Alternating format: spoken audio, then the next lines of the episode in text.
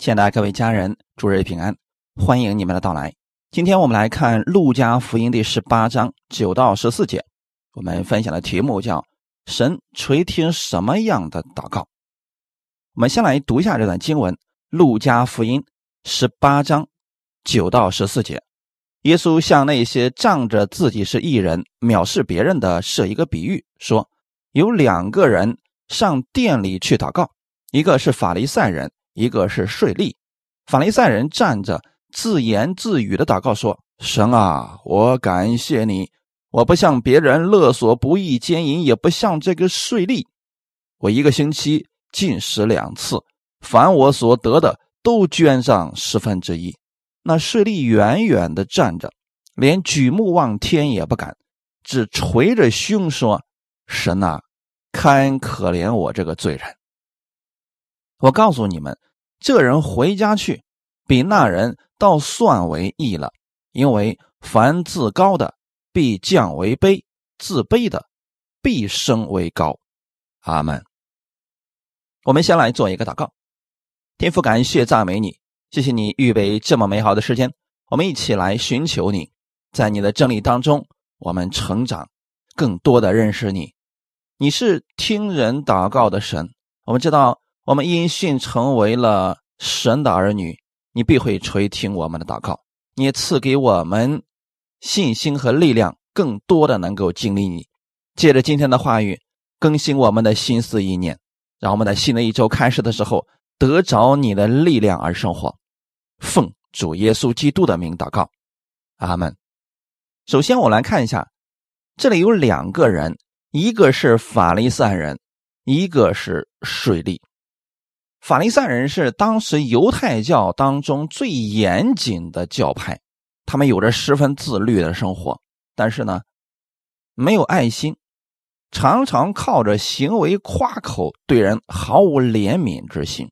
而税吏在当时是非常被人瞧不起的，他是替罗马人向犹太同胞征收税的人，一面呢欺压同胞，另一方面。中饱私囊，所以啊，这些人呢为犹太人所鄙视，心里非常恨恶这些人。在大家的心里边，税吏就是有罪的人。这两个人都去店里祷告了。耶稣面对这两个人的祷告，做了一些评价。我们先看一下第九节。耶稣向那些仗着自己是异人、藐视别人的设一个比喻。那就这两个人来讲，税吏很少藐视别人，一般都是别人藐视他。经常藐视别人的乃是法利赛人。耶稣说：“有两个人上殿里去祷告。”这里的殿指的就是。西律的圣殿，也就是当年门徒们指着那个雄伟的殿对耶稣说：“夫子啊，你看看这个殿何等的雄伟！”去那个圣殿里边祷告。在圣殿里边，每天会有早祭和晚祭。早祭一般是在上午九点，晚祭是在下午三点。当献祭的时候啊，外院里边就有两次。公祷例行聚会，里边在献祭，外面的人呢，借着这个献祭的时间，在那儿聚会祷告。此外呢，个人可以随时往圣殿里边自己祷告，这是圣殿里边他们祷告的具体的时间了。那现在所说的是，有两个人都去殿里边祷告了，一个是法利赛人。法利赛人是怎么做的呢？法利赛人站着，虽然说犹太人祷告的时候通常都是站着的，但这里法利赛人站着，却跟其他人犹太有点不太一样。这里是带着夸耀的意味，可能是昂首挺胸，站在一个非常令人注目的位置上，或者说啊，可能站在一个比较。显眼的位置，站那干什么呢？自言自语的祷告。这是耶稣对他的评价，可不是我们看不起法利赛人啊。耶稣说他们是自言自语的祷告。自言自语，大家总知道是什么意思了吧？他的祷告不是说给神听的，也可能不是给他自己听的，或许就是想给周围的人看。那周围的人一看呀，这个人不简单呀！你看看人家祷告多好啊！我知道有很多人听别人祷告是一种享受，因为人家可以。不重复的祷告一个小时，我们心里面可能就有点自卑的说人家跟神的关系怎么那么好呢？啊，你看看人家一祷告能那么长时间。但是我们看一下这个自言自语的祷告，为什么神不喜悦？神没有听到他的祷告啊？为什么呢？因为他的祷告里面一直在重复我，我怎么样，我怎么样。显明的是他内心的真实情况，以及自负和妄自尊大。本节要说明的是，他是根本就不是祷告，倒像是在向神或者向周围的人诉说自己的业绩。我们来看一下这个啊，我一个礼拜进食两次。法利赛人一周进食两次的目的，不是为了更多的去亲近神。那有人就会问：现在我们到底可不可以进食呢？当然是可以的。进食的动机和目的才是重要的，不是能不能的问题。如果说我们在新约之下进食是为了让神垂听我们的祷告，这个还真不必要了。因为神垂听你的祷告，不是因为你进食才给你成就，乃是因你相信他，他就给你成就了。那我们进食的目的是什么呢？平时我们在这个世界上啊，可能是太忙了，没有那么多的时间跟神亲近。那如果我们能省下点吃饭的时间，把手机啊，把其他外面的事情都关闭了，单独的跟神在一起。祷告也好，读经也好，唱诗也好，这是非常好的事情。但是动机要是你跟神之间的交流。可是法利赛人呢，不是这样的呀。他一个星期进食两次，成为了他夸耀的资本。但这个一个星期两次的进食，在律法当中并没有这样的规定。每年赎罪日的时候，他们确实会有进食的节期，你们可以去读立位记十六章的内容啊。但是，并没有强制百姓们必须进食。法利赛人你可以进食，但你不能拿这个作为夸耀的资本。就好像别人没有做到一周进食两次，那就显出了你很属灵一样。今天有很多人啊。他们可能跟神的交流的时间多一些，或者说信主时间长一点啊，他就有点看不起别人了啊。说我一个星期我进食两次，以此显明自己比别人更近前。凯弟兄姊妹知道吗？我们进食也罢，祷告也罢，根本就不是为了。炫耀我们自己比别人强，这是我们跟神之间那种关系，没必要拿出来强调的。提摩太后书第三章五节里边也提到了，幕后有很多骄傲自义的人，有敬虔的外貌。什么意思呢？你从外表看，这个人很虔诚，经常。去教会里边经常进食祷告，经常帮助别人，但是却背了敬钱的实意，这等人你要躲开。这是什么意思呢？他们做这些都是有目的的，可能就会贬低别人啊！你有没有一个星期进食两次啊？啊，你圣经读多少遍了呀？啊，你有没有上过神学呀？用这个方式，你会发现他的口里边常常带着是讽刺别人，就似乎。别人都不如他，这等人你要躲开。他们虽然有敬虔的外貌，但是动机却不是爱，心中敬拜的并不是神，而是他自己。外在的这些表现，不过是骄傲的资本以及贬低别人的借口。那法利赛人还有什么事情呢？凡我所得的，都捐上十分之一。法利赛人相当重视十一的奉献，那说明他们很爱钱嘛。一个人在哪一方面总是强调我不在意这个啊，我不在乎这些，那就说明他是非常在意这一点的。弟兄姊妹，这个大家可以稍微做一个分辨啊。就有些人说了：“哎呀，我不像某个牧师啊，总是讲奉献。”那说明他非常喜欢奉献，他用这个方式来掩饰自己在这方面比别人要强。法利赛人虽然这么讲，他也重视十一的奉献，但是却没有公义、怜悯和信实。马太福音二十三章二十三节。你们这假冒伪善的文士和法利赛人有祸了，因为你们将薄荷、茴香、芹菜献上十分之一，那律法上更重的事就是公义、怜悯、信实，反倒不行了。这更重的是你们当行的，那也是不可不行的。这句话语的意思是什么呢？捐十分之一。不是我们可以夸口的地方，因为十分之一本身就是神的。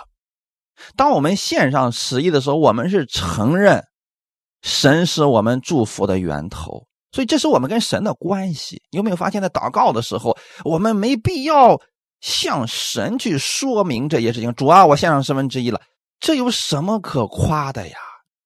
这本来就是他们该做的事情。但是他竟然拿出来作为夸口的资本了，那这说明什么？他心里边本身不知道神的公义是什么，神的意在哪里体现出来的呢？那就是当人遵行了神的话语了，才显出了他的意。比如说，耶稣完全遵行了律法所需要的一切要求。那在耶稣的身上，我们看到了神的意。我们靠自己现在无法遵守全部的律法，所以我们不能拿这些事情来夸口的。这些本身就是人该去做的。但法利赛人呢，把本来该做的事都拿出来去炫耀了，就像一个学生一样，他可能说。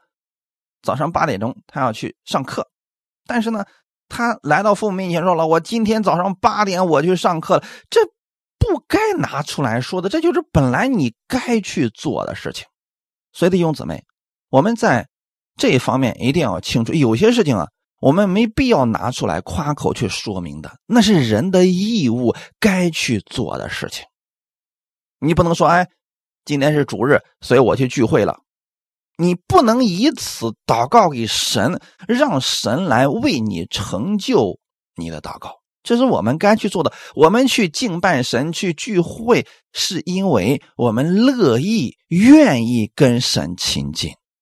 十分之一也是这样的呀。我们承认神是我们的祝福，所以我们心甘乐意的献上了，这就结束了。你从这件事情上。可以看到神在我们身上的怜悯和信实，比如我们献上了十一，神会按照他的意成就在我们身上，保守我们剩下的十分之九，也保守我们手中的一切。感谢主，特别是在财务方面，他会保守我们，但是我们不能以此作为夸口的借口。法利赛人和那些文士们，他们有很多人啊，是把这些都献上了十分之一，但是却没有怜悯别人的心，所以他用这个来夸口了。耶稣在这说的意思是，这个本身就是你们应当去行的，但是呢，公义、怜悯、信实也是不可不行的。如果人仅仅只是献上了十一，心里边没有怜悯、信实和公义，那有什么用呢？神更在乎的是人的心，而不是人向神献上了什么。所以你们要注意，这法利赛人的祷告在外表上，他虽然有祷告的形式和流程，实际上却不是跟神在说话。我们千万不要陷入了这种流程之中啊！祷告的时候必须先怎么样做，接着再怎么做，最后再怎么做，有这么一个流程，虽然说是好的。不能以此限制了神。那我们祷告的时候应该怎么样的去祷告呢？其实很简单，就像你和你的爸爸很爱你的爸爸聊天一样。那有什么具体的流程吗？似乎也没有。尊称是应该有的，但是我们更重要的是把我们内心真实的想法说出来，而不是表功，而不是。只是赞扬他，然后就结束了，那样话很形式化的。而且我们看到了法利赛人，他们如此的祷告，其实不能称之为祷告，可以做汇报工作，向百姓们汇报工作，可能是这个意思。所以这些敬虔的表现，它都是有非常明确的目的的。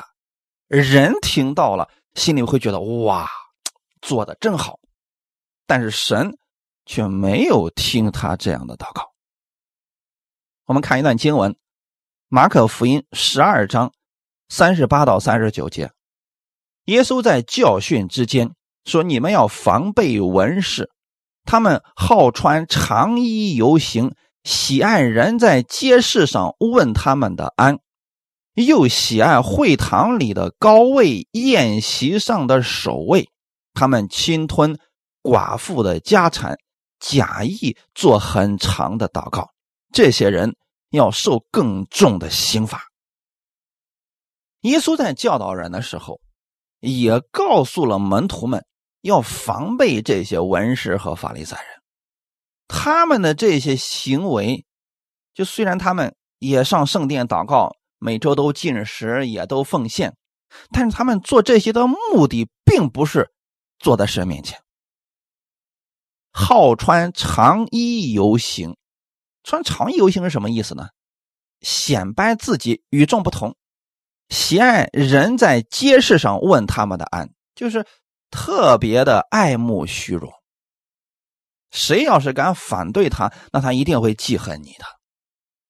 所以说，我们身边若是遇到这样的人，离他们远点是最好的。因为啊，他总是愿意去挑别人的毛病，因为他心里面已经觉得自己是最纯正的，自己是最严谨的，其他人都不行。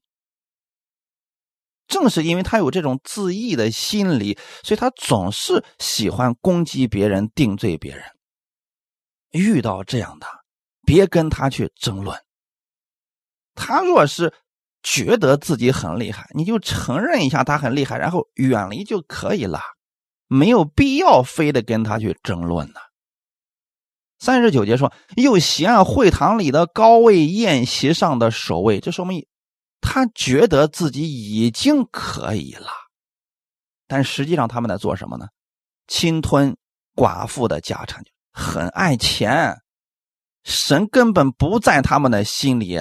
我们可以假设一下，如果说法利赛人信主的话，他们敢这样对待神的百姓吗？那今天有很多人总是喜欢定罪别人、攻击别人啊，在别人的讲道里边找出把柄，鸡蛋里边挑骨头，然后去贬低别人。那这样做的人，他的动机和目的到底是什么呢？如果他们真的相信神，他们不敢这样的，因为连耶稣在这个世界上他都不定罪人，他们凭什么这么做呢？所以文士和法利赛人，实际上他们做这些都是为了让人尊敬他、听他的，假意做很长的祷告。那这些祷告他根本就不是给神听的，所以弟兄姊妹，我们向我们的天父祷告的时候，只要说你内心的真实的想法，在我们的主面前，我们就不要去客套了。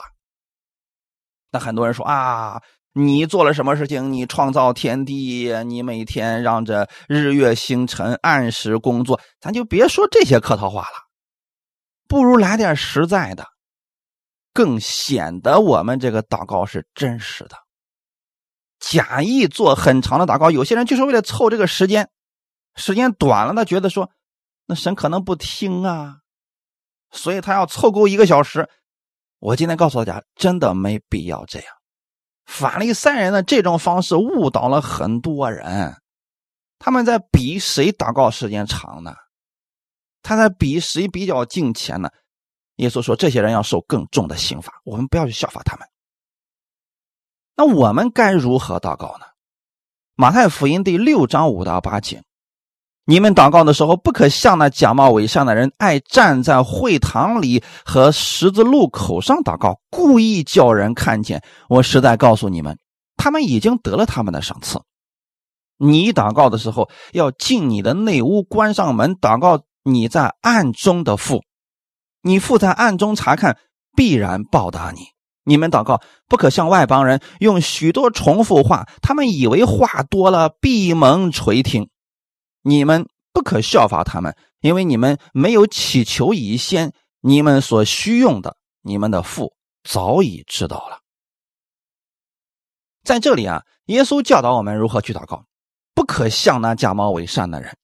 那刚才我们提到了假冒伪善的人，他们的特点是什么？他的动机和目的是什么？爱站在会堂里，会堂里人很多呀，十字路口也是人很多呀，所以他们这样的祷告就会被别人称赞。他再说，他祷告也不是给神祷告的，他就是为了让人看到，故意叫人看见。那大家不要走极端，说那是不是我祷告就不能让人看见？我必须要躲在一个没有人的地方呢？也不是，重点不是你在哪里，不是说不能在会堂里和十字路口上祷告，而是。你祷告的时候，你的心要向着我们的天父，而不是心里就指望着别人看见，指望着别人听见，啊，不是这个目的就可以了。我实在告诉你们，他们已经得了他们的赏赐，那就是很多人祷告就是目的，就是为了让人看见。耶稣说，人已经听见了，已经看见了，所以他们已经得了他们的赏赐，所以神不会再听他们的祷告了。你祷告的时候要进你的内屋，关上门。耶稣说这个意思不是说只有在内屋的祷告、关上门的祷告神才垂听，而是指啊，你不是为了让人看，而是真的心里边跟我们的天父连结，祷告的对象是我们天上的父，你得让我们的天父听见。而不是让为了让人听见。如果说我们祷告的对象就是给天父的，你知道你是向着天父祷告的，他必然会报答你。阿门。第七节说：你们祷告不可向外邦人用许多重复话，他们以为话多了闭门垂听。那刚才我们也提到了，不仅仅是外邦人，连。法利赛人和文士，他们也这样祷告，假意做很长的祷告。那很多人就说了：“哎，我不会祷告呀。”他们为什么会有这样的想法？因为他觉得别人祷告那么多词，别人祷告那么长时间，他呢五分钟结束了，三句话结束了。但是我真的想告诉大家，就算你三分钟结束了，三句话结束了。只要是发自内心的，神听到了，这就足够了。阿门。如果有人祷告一个小时，就就是为了表功，为了诉说自己过去曾经做过什么，就算是一个小时，不如你这三分钟的。大家了解这一点了吗？所以说，重点不是说了多长时间，说了多少话。而是我们内心真的向天父的诉说。第八节说：“你们不可效法他们，因为你们没有祈求以先，你们所需用的，你们的父早已知道了。神知道我们的需求，所以我们没有必要拐弯抹角的见了面之后啊，先吹捧我们天父一番，然后以此让天父喜悦来成就我们的祷告，还真没有必要。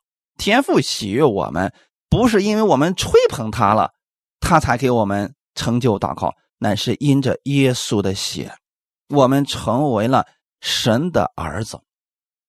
因着耶稣，天父成就你的祷告，所以你在祷告呢最后要说：“奉主耶稣的名，阿门。”就是我的这个祷告蒙应允。不是靠着我的行为，不是靠着我祷告多长时间，乃是靠着耶稣基督的名。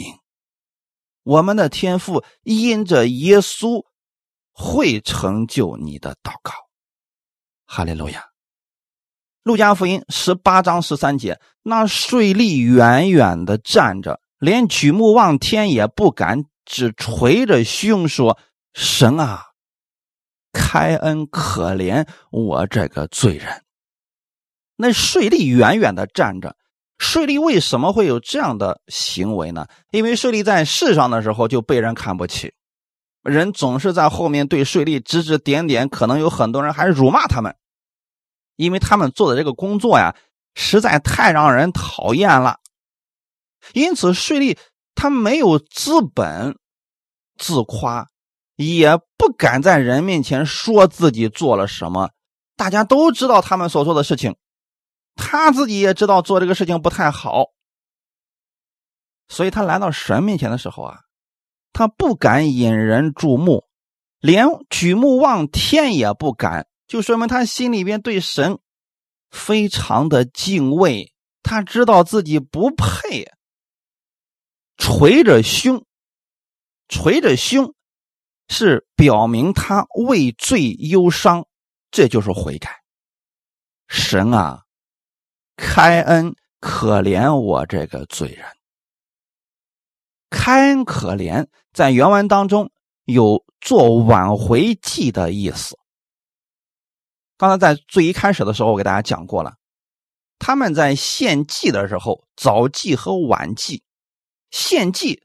其实百姓们都知道，献祭是代表赎罪的意思。那个祭物为我的罪死了，我印着这个祭物就蒙神的悦纳了。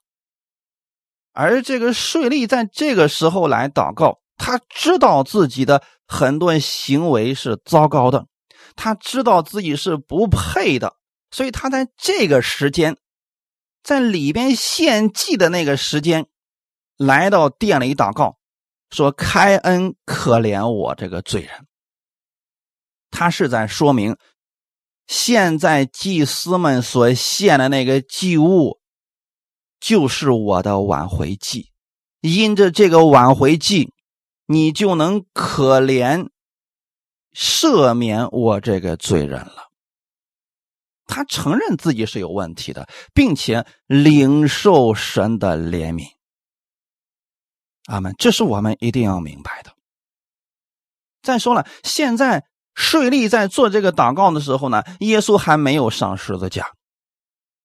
我们现在不同了，耶稣基督是我们的赎罪祭，所以我们来到神面前的时候，我们也要如此来祷告：主啊，我知道耶稣是我的赎罪祭，因着耶稣，你会垂听我的祷告；因着耶稣，你已经赦免了我的罪。请你帮助我，让我胜过目前我的这些坏习惯，我的这些问题。我们在神面前，不是昂首挺胸的诉说自己的功绩，而是因着耶稣，我们才能来到天父的面前，才能被天父怜悯。要不然，没有耶稣的话，我们就是罪人呐。这就是悔改的心。虽然这个税吏并没有说“主啊，我悔改，我是个罪人，你可怜可怜我吧”，但是他实际的这些行为已经代表他真的悔改了。所以悔改不一定非得是指啊，我悔改了，非得用这个词才叫悔改，而是我们的心转向神，知道耶稣在十字架上为我们做了什么，这就是悔改了。路加福音十五章八到十节，一个富人有十块钱，或失落一块，岂不点上灯，打扫屋子，细细的找，直到找着吗？找着了，就请朋友邻舍来。对他们说：“我失落的那块钱已经找着了，你们和我一同欢喜吧。”我告诉你们，一个罪人悔改，在神的使者面前也是这样为他欢喜。一个富人有十块钱，丢了一块，这一块钱是如何悔改的呢？我们现在要知道，这是一个比喻，这里边的一块钱代表的是那个罪人。那个悔改的罪人，那他是如何悔改的呢？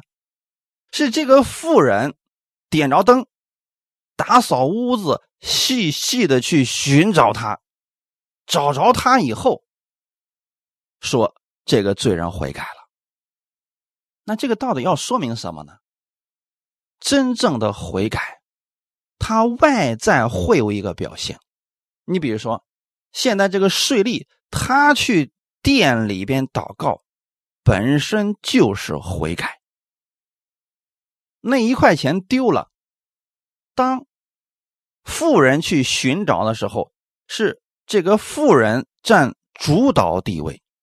所以弟兄姊妹，现早祭和晚祭是神主动为世人预备的赎罪祭，或者说挽回祭。就每一天。神都预备了挽回祭给罪人，有多少人愿意打开心门来领受这个挽回祭？他就是悔改了。这就跟这个妇人一样，点上灯，打扫屋子，细细的找，这救恩已经预备好了。现在你们要不要过来？那如果说这个人愿意被寻找到，愿意打开心门。神说，他就是悔改的，这个罪人已经悔改了，他就被神接纳了。哈利路亚，在神的使者面前也是这样为他欢喜。所以神看重的是什么？是人的心。旧约的时候，神也是每一天都设立早祭和晚祭，百姓们有了问题，就可以在这个时候。去借着祭物让自己的罪得赦免。那现在呢，在新约之下，耶稣就是我们的挽回祭了。所以任何时候你都可以来到我们天父的面前，因着耶稣，你都可以得释放、得自由，让你的心转向神。这样，我们的天赋是喜乐的呀。阿门。诗篇五十一篇十六到十七节：你本不喜爱祭物，若喜爱，我就献上；翻祭你也不喜悦。神所要的祭就是忧伤的灵。神啊，忧伤痛悔的心，你必不轻看。很明显，税吏的这个祷告，天父听到了。耶稣也是认可的，他自己没有像法利赛人那样的功绩，他可能也不是每周都奉献，也不是每周都进食祷告，但是他有一颗忧伤痛悔的心。而法利赛人更多的是在意自己在神面前献上了什么，他岂不知？你在献礼物之前，你的心首先得向着神，承认自己的不足。可他们是觉得我已经献上了礼物，所以神一定会悦纳我。他已经有了好的表现，所以神一定是更喜悦他的。啊，这个想法本身就是错的。无论我们在神面前献上了多少，就算献上十分之一，就算每一周都进食两次，那也不能说明。我们的行为已经足够好了。这里说你本不喜爱祭物，若喜爱，我就献上。不是神不喜爱祭物，是神想告诉世人，这些祭物只不过是一个预表。神要借着他儿子耶稣这个祭物，彻底的跟我们的关系恢复了。因着耶稣。这个翻祭，我们就被神完全的喜悦了。如果我们都被神接纳了、喜悦了，我们还来这套客套话，那这不是多此一举吗？神所要的祭，就神希望的祭是什么呢？忧伤的灵。难道我们在神面前哭哭啼啼的，这就是忧伤的灵？还真不是这个意思。忧伤的灵意思意思说，你自己心里边是谦卑的。而不是在神面前夸夸其谈，主啊，我这周做了什么？我传了多少福音啊？我为你奉献了多少钱？这就是骄傲的灵了。那忧伤灵指的是什么呢？就是我们的心里面知道，无论我们做多少，我们都无法回报神给我们的恩典。无论我们为主献上了多少祭物、多少礼物，我们也觉得主啊，是你的怜悯在我们的身上。这就是忧伤痛悔的心，可不是像一些人曲解的样子啊！那每次来到神面前得嚎啕大哭呀！你要不哭啊，你就不忧伤，你就不是悔改啊！神看的不是外表这些东西，而是我们内心是不是真的知道耶稣为我们所做的。阿门。撒母耳记上。十六章六到七节，我们看一段经文。他们来的时候，撒母耳见以利亚，就心里说：“耶和华的受膏者必定在他面前。”耶和华却对撒母耳说：“不要看他的外貌和他身材高大，我不节选他，因为耶和华不像人看人，人看是看外貌，耶和华是看内心。”这段故事是当时扫罗王心高气傲了，哎，他觉得自己打了很多的胜仗，有点沾沾自喜，心中觉得自己很厉害了，所以啊，就有点飘了。那么神就知道了，扫罗王现在已经啊，已经受不住了，所以就预备一个合他心意的人接替扫罗当王。到这个时候呢，神就差遣了撒母耳到了大卫的家里边。那当时呢，撒母耳来到大卫的父亲耶西的家里的时候啊，他的哥哥们那往那一站，站一排。哎呀，他哥哥们长得是真漂亮啊，身材高大，然后人长得又好，而且呢还很强壮。撒母耳看到这个以利亚的时候啊，就心里说。哎呀，你看看这个人，外貌好，身材高大。哎呀，神一定拣选的是他。可是你看，当时神对撒母耳说：“不要看他的外貌和他身材高大，我不节选他。”难道说，因为他外貌好，身材高大？神就不喜欢，神就只喜欢那个身材矮小的，啊，这个不是这个意思啊。这很多人总是喜欢走一些极端，说你看看，神都说了，那外貌好的、身材高大了，我不喜欢的。所以我们啊，要在这个世界上活得穷一点还要过得苦一点，这样的话，神就能够多怜悯我们了。其实你看看上下文，他根本就不是这个意思。神的意思是我看人不是看外貌，那为什么撒母耳觉得就是以利亚呢？因为他觉得，哎呀，这样的人当王啊，我们有安全感啊。可是神根本就不是看这些的。如果一个人身材高大，可心里边骄傲无比的话，这样的人靠不住的。扫罗王不就是这样的吗？扫罗本身就比其他的以色列百姓就高出一头。已经有一个堕落的了，难道还要如此吗？而恰恰是那些不靠着外貌和身材夸口的，他反而会去依靠神。所以神看的并不是说你的外貌如何、身材如何，神看的是内心。那并不排除有一些人相貌长得很好、身材高大，也很依靠神的呀。也确实有这样的人，所以神不是在乎外边这些东西，神看的主要是内心。而我们人通常只能看到外表。你比如说，当我们看到了法利赛人和文士的那些敬虔的外表的时候，我们不由自主的就会觉得：哎呀，你看看人家多么的虔诚啊！你看看人家对神是多么。忠心的服侍，可人不知道他内心是怎么想的，所以说啊，不要太相信人嘴上所说的，还要看他的行为如何。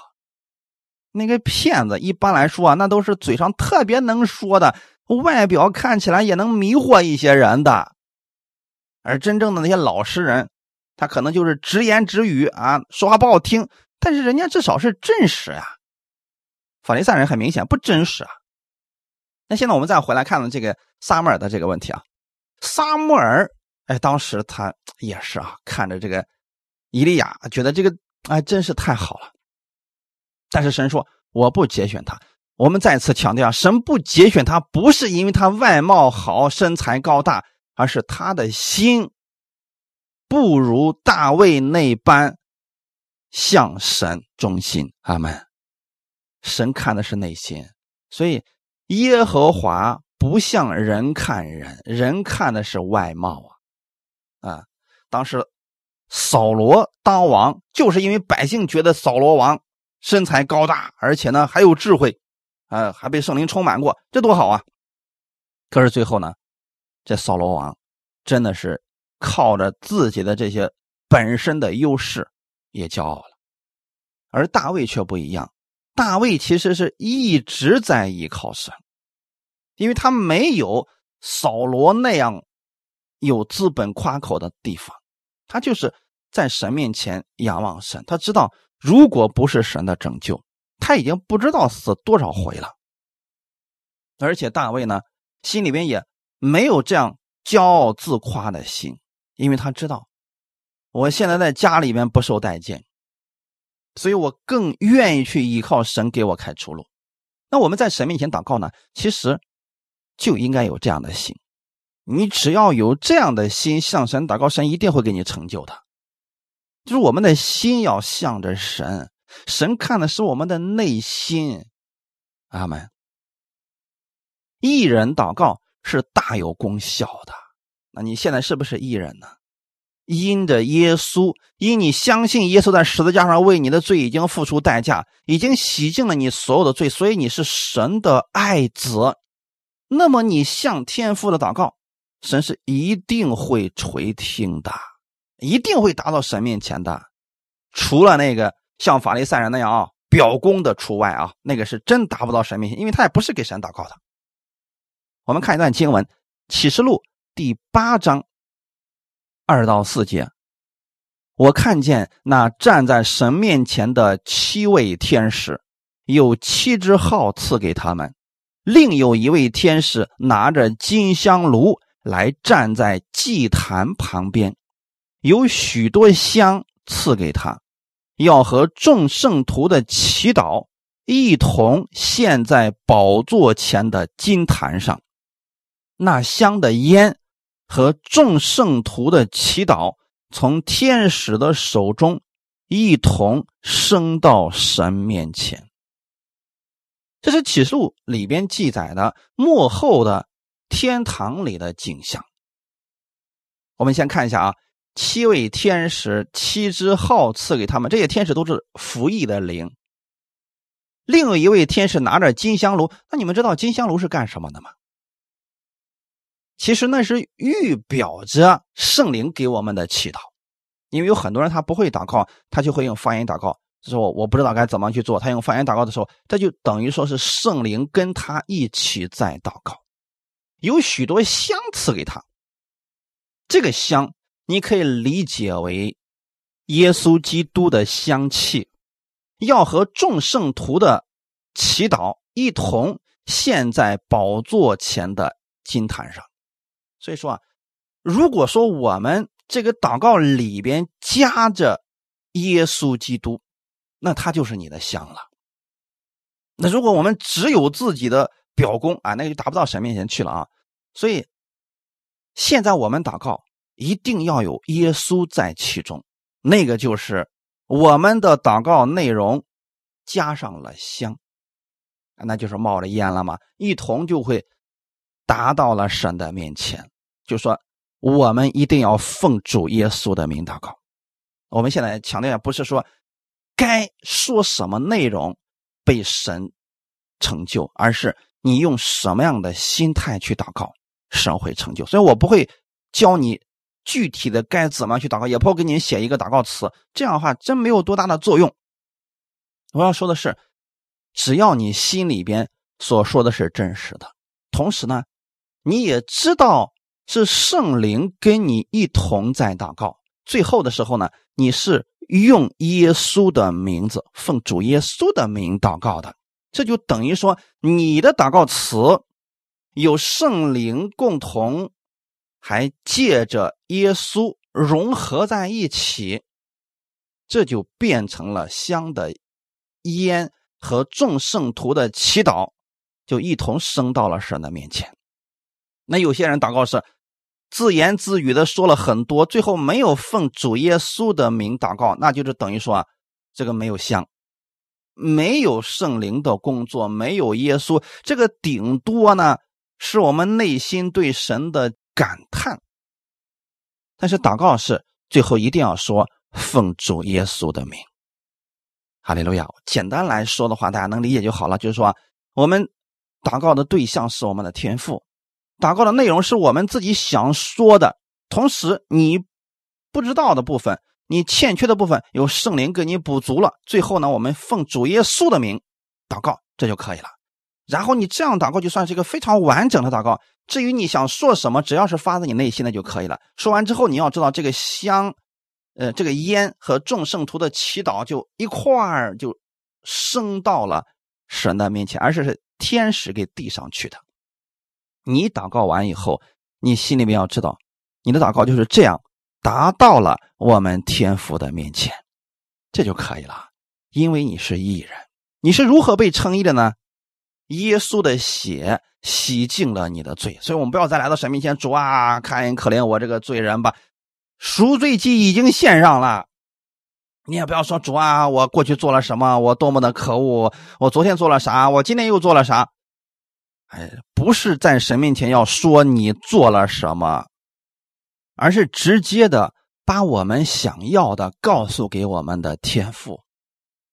而告诉天赋的时候，我们知道他给我们成就，不是靠着我们过去所做的，乃是靠着耶稣的名。因着耶稣，天赋一定会垂听，并且应允我们的祷告，按最好的成就在我们的身上。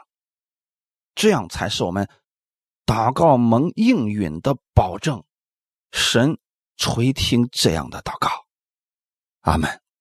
不是祷告长了神喜欢，关键是发自内心的。当然了，如果你对神真的挺感恩的，那么你在神面前说了很久，这也是可以的，这个并没有问题。但所有的都应该是发自内心的，而不是为了凑时间，或者说觉得。祷告多了，神就更喜悦，不是这个意思。你想，有些孩子特别喜欢跟呃父亲在一块聊天哎，不知不觉三个小时过去了。那有的人呢，可能有一次他可能没那么多话，可能说几句话呢就走了，这个都是可以的。这不能说明你们关系不一样了啊！就算你这次你说了三句话，你走了，他还是你爱的父亲。你的父亲还是照样喜悦你。你下回有时间了，你就多说点；没有时间，你就少说点，这都是可以的。但心里边，我们知道，我们是在对谁讲就可以了。这份爱并没有减少。路加福音十八章十四节，我告诉你们，这人回家去，比那人倒算为义了，因为凡自高的必降为卑，自卑的必升为高。神阻挡骄傲的人，赐恩给谦卑的人。为什么神要阻挡骄傲的人？因为骄傲的人根本就不需要神的恩典。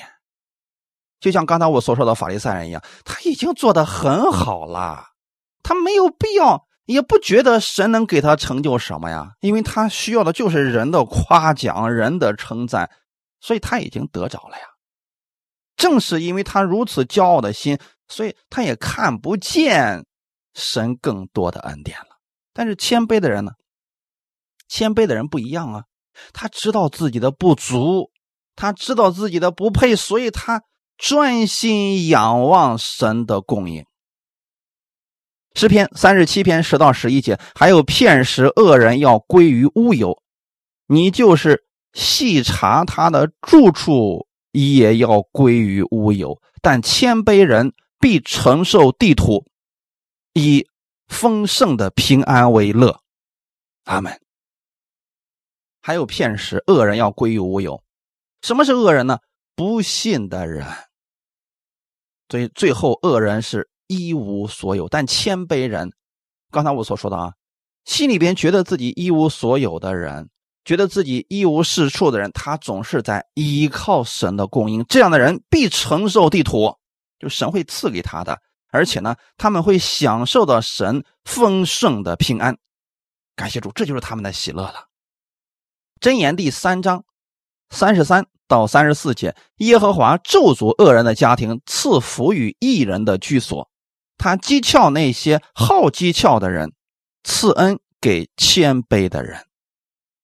为什么耶和华咒诅恶人的家庭呢？就他们不信，可能还瞧不起别人，甚至在后面使各种坏主意，那神就出手了。赐福给异人的居所，异人再次我要强调一下，异人不是自己的行为一定比别人好的，而是他知道自己是因信被称义的人，这样的人被神赐福了。神还要赐福谦卑的人，愿意大家在神面前。不要骄傲，做一个谦卑的人。就是我们的一切都是神所赐的，我们真的没什么可骄傲的。最后，我们看一段经文，《彼得前书》第五章五到六节：你们年幼的也要顺服年长的，就是你们众人也都要以谦卑束腰，彼此顺服。因为神阻挡骄傲的人，赐恩给谦卑的人，所以你们要自卑，服在神大能的手下。到了时候，他必叫你们升高。教会当中的人际关系很重要，年幼的要顺服年长的，不要觉得我自己懂得比别人多，所以我就看不起呃其他人了。所有的众人要以谦卑束腰，就是每个人都有神给他的恩典，都有神给他的才干，我们需要彼此搭配，彼此顺服。一旦我们心里面骄傲了，可能我们会遇到很多的拦阻，甚至说，真的有一天我们软弱了、无助了，没人愿意帮我们，这都是骄傲的人的下场呀。